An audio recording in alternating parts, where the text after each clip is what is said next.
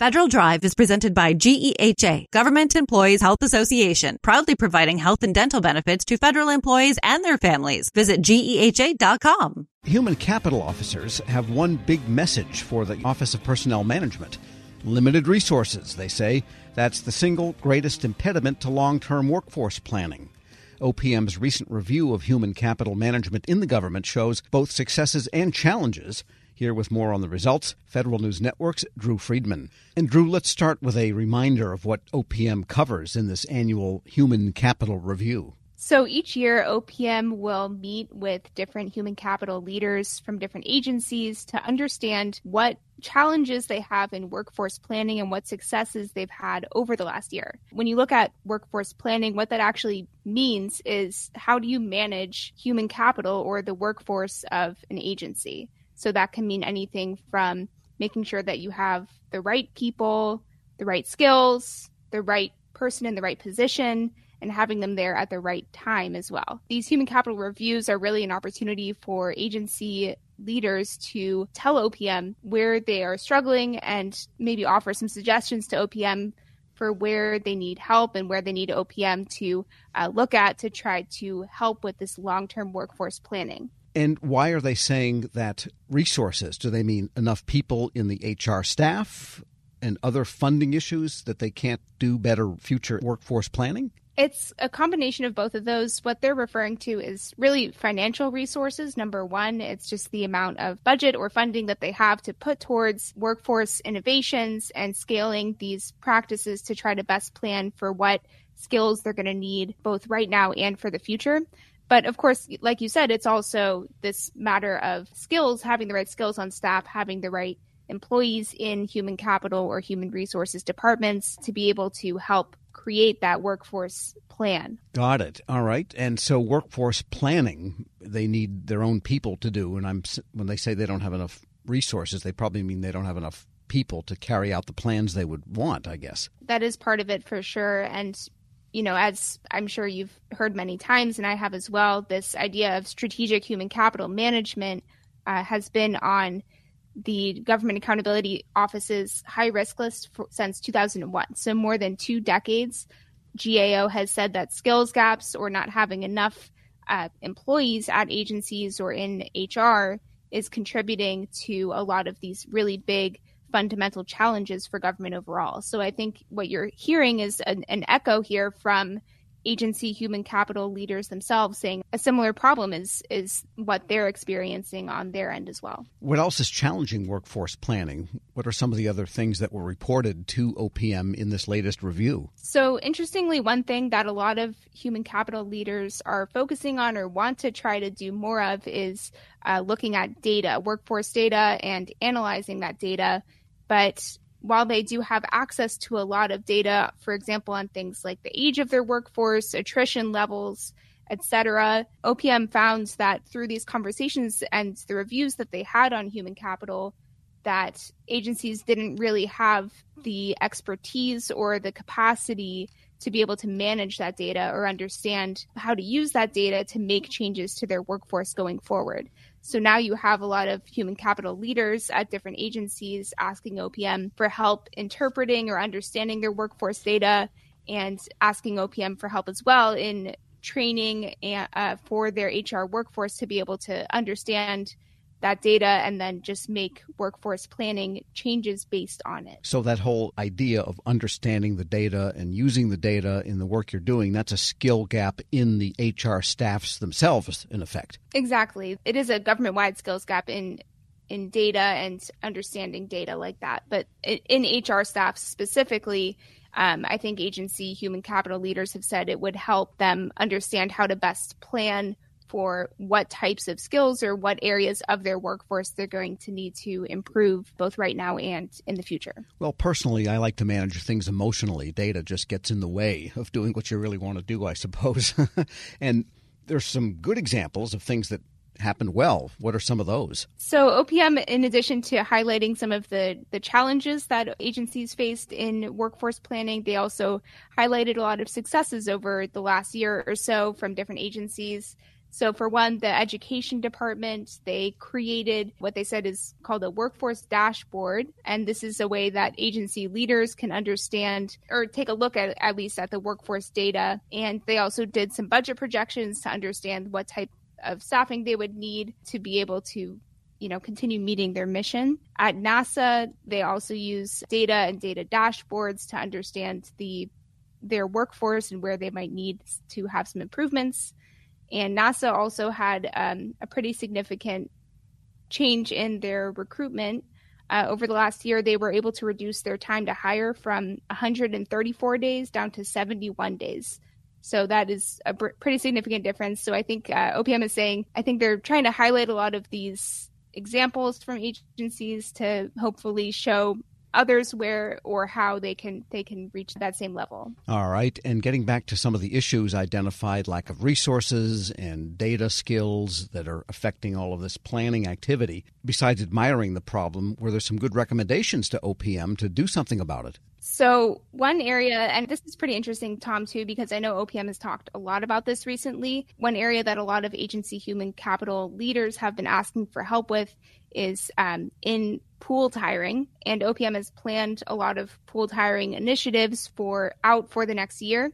This is essentially when different agencies who are hiring for the same or similar types of positions can use the same list of uh, qualified candidates to hire from, which eases the hiring process. So they've asked OPM as they are ramping up pooled hiring over the next year or so that one of the areas that agencies want help with in, in terms of pooled hiring is for student interns. So they're asking OPM to do a government wide announcement and let agencies share certificates for their internship programs for this coming summer. This is not the first, and it won't be the last review of human capital by OPM. Did the agency indicate what it plans to focus on for the next time? So they are going to look a little bit closer at this uh, goal of improving data analysis and being able to understand how data can help with workforce planning. Uh, OPM right now is in the process of organizing the human capital reviews. They'll take place in March, so just a couple months from now.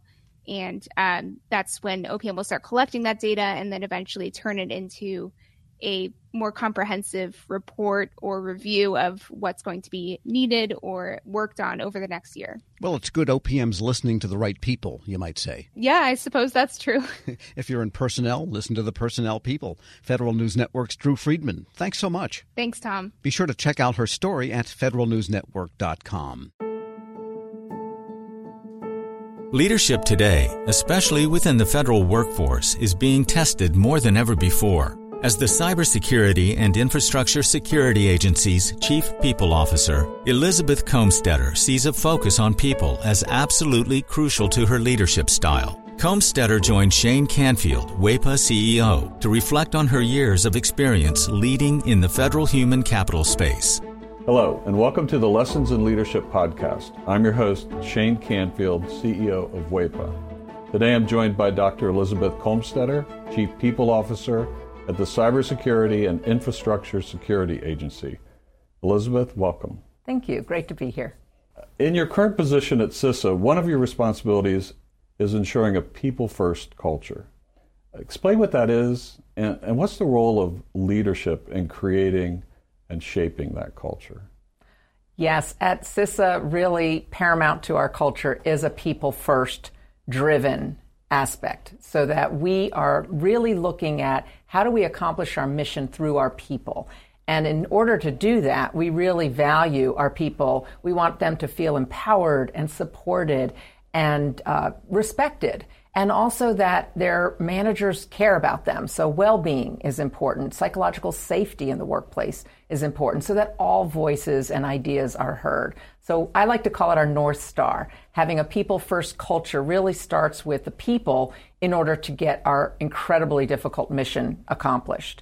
In terms of leadership, which is a great question, I think we all know that culture is really driven by leadership and the, the behaviors that we allow and we, uh, you know, uh, reinforce in our leaders. So we really work at making sure that our leaders are bringing out the best in their people every day. So again, that they feel they can bring their voice, especially an opinion that might not go along with the majority of a group, so that we get that diverse perspective. We get those different ideas and experiences and that's really where we find that it's important that leaders are purposefully bringing out their talent on their teams to enable our mission.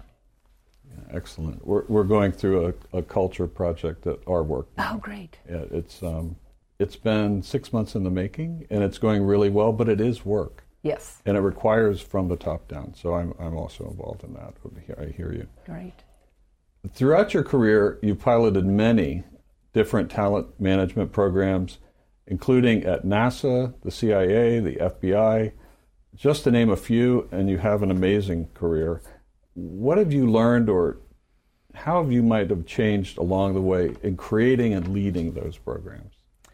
Yes, and I, I, I am so honored to have had a career in public service across multiple federal agencies, always in the realm of human resources and workforce performance and I think because I study organizations and people in them, I've come to realize, particularly in the federal government, that many of our programs are really grounded in the industrial era thinking. That this is organizationally structured in a hierarchy with boxes and lines on charts, uh, with the center being around jobs and what do we need to get this job done in terms of skills and training.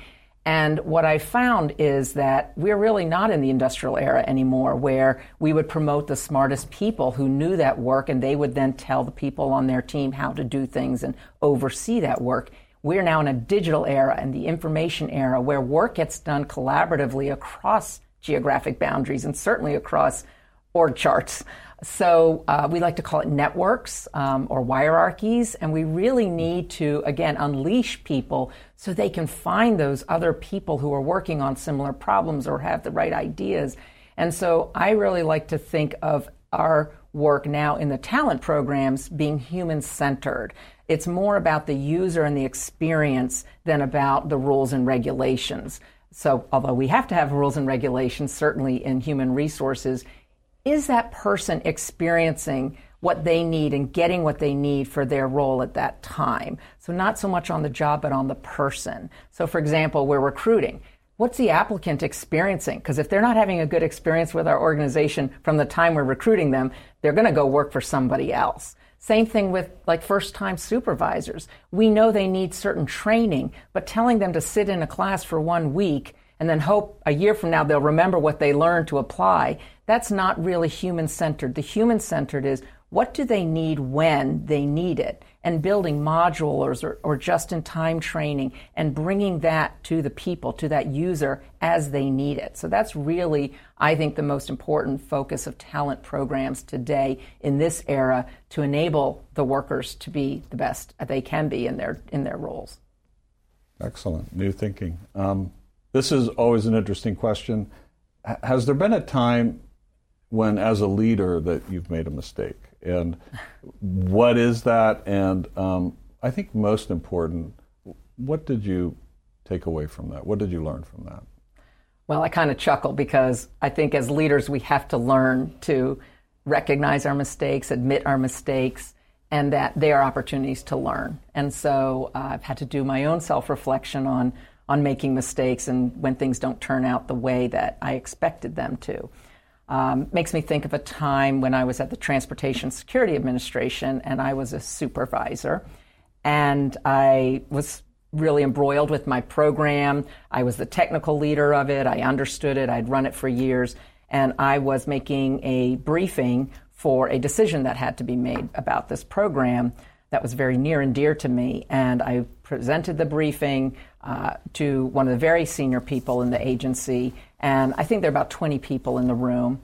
And I had gone through the briefing, answered all the questions, and that leader then said, Okay, I'm going to go around the room and get everybody's opinion, and then everybody gets to vote, which kind of set me aback because there were people in that room that didn't have any technical knowledge about my program. She even turned to the executive assistant there, taking notes on the meeting, and said, Go ahead and I want to hear from you. And I realized in hindsight, I had stopped listening. I had been in transmitting all of my knowledge and what I saw to be the right way, and I was not listening to different perspectives in the room because I didn't think that I didn't value that they were bringing any kind of input to this particular decision.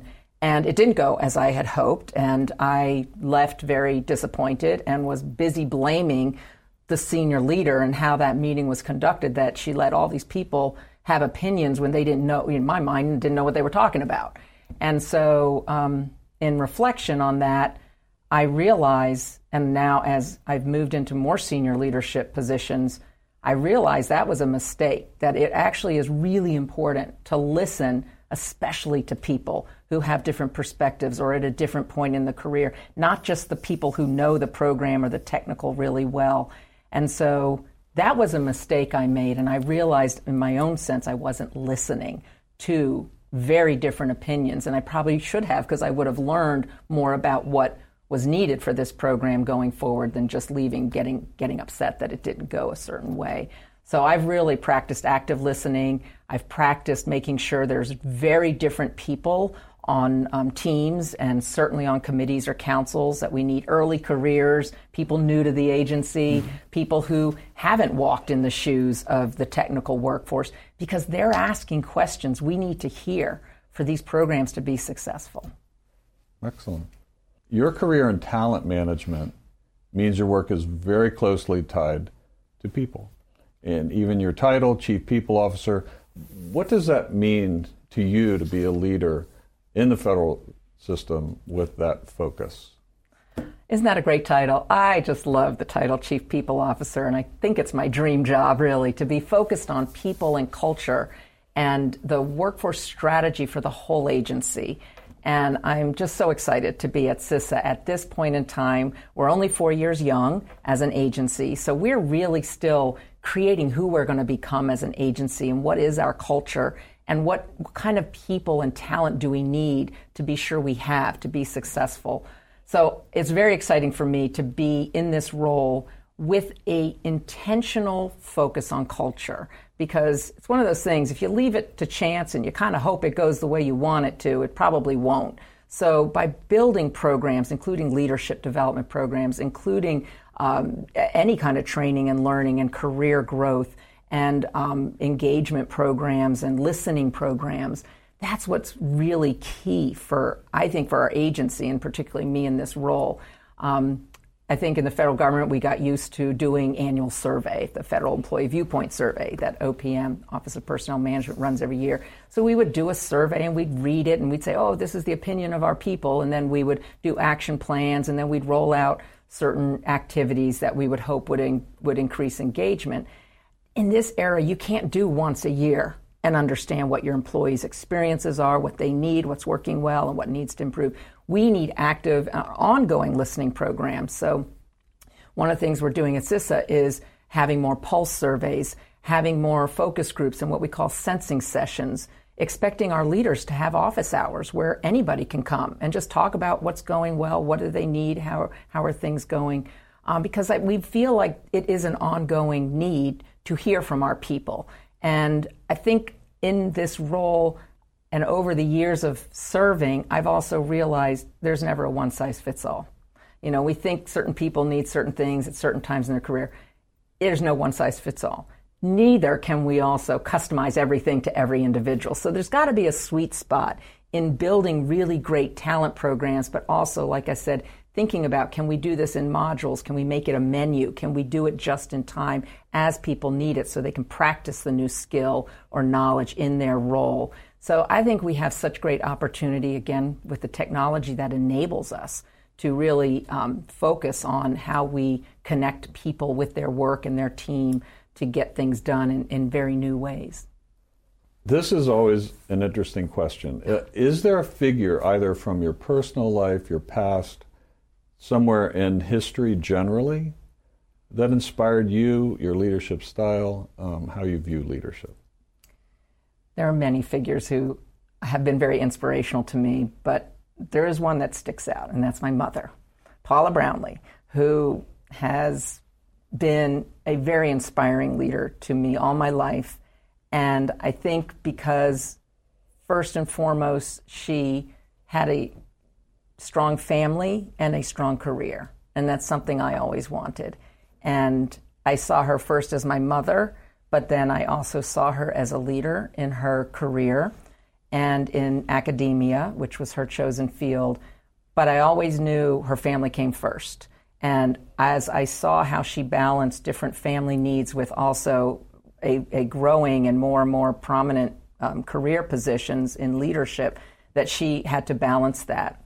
And I think I learned from her that you can have both. You have to you have to focus on different things through your career um, and through your life, but that you don't have to trade one for the other. Um, I've been married, happily married for 32 years, and I'm a mother of twins who are almost 24 years old. So, and I've had a great career in public service. So I think that having her as a role model has really helped me um, find my own courage, find my own confidence, and find my own voice in how I can prioritize the things that are most important to me so that I can actually balance both family and career. And you're doing it well. You're Thank uh, you. having known you now for seven or eight years yeah. um, and work alongside you. Uh, your passion is infectious. Thank you. Your uh, intelligence and, and the thoughtfulness with which you approach uh, all of these issues. It's uh, it's an honor for you to be here, and thank you for your time. Thank you very much. I'm Shane Canfield, CEO at WEPA, and until next time, have a great day. Find the full podcast and future episodes of Lessons in Leadership on the Federal News Network app and anywhere you enjoy your podcasts.